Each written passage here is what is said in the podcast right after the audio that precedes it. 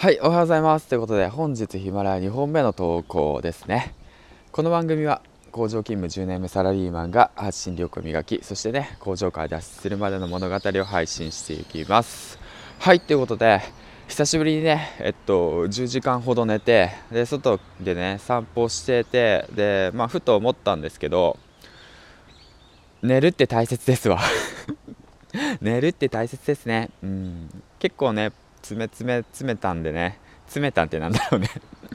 うん、そんな感じでね配信していったりだとかいろいろ行動していったりだとか家族と一緒にねいたりだとかしてていたんですけどやはりねそのやっぱ詰めすぎちゃうとまあ歪みができてしまうわけでで焦ってしまうとやはりね気持ちに余裕がなくなってしまうわけで、うん。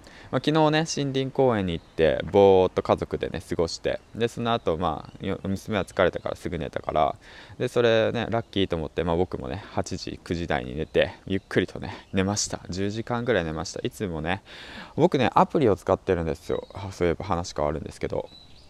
睡眠のアプリ使っててスリープサイクルかな？使ってて。それ使っててまあ半年以上経つんですけど僕の平均睡眠時間がだいたいね5時間ぐらいなんですよね。うん。で、えっと、あと睡眠睡眠の質が出るんですよ、うん、あの睡眠度合いみたいな。100%であるんですけど0%から。だいたい僕睡眠のね快眠度がねあの50%くらいなんですよね。2日にいっぺん不眠なんですよ。はい。もうこれ良くないなと思って。うん。でまあ振り返ってみればねその今日めっちゃ寝てすごい寝てで起きてで散歩してうん。でまあ外はねすごい涼しくてでなんか、まあ、それだけでなんかテンション上がるなと思ってうん。何の放送これ？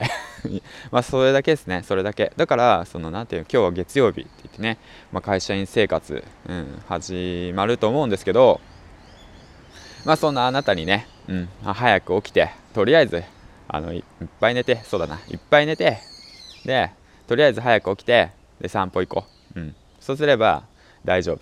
はい。ということでね、そういったことを、まあ、過去の自分に言い伝えることで、なんか変わればいいかなと思ってます。はい。ということで、じゃあ、ヒマラヤ2本目の投稿でしたということでね、次回の放送でお会いしましょう。銀ちゃんでした。バイバイ。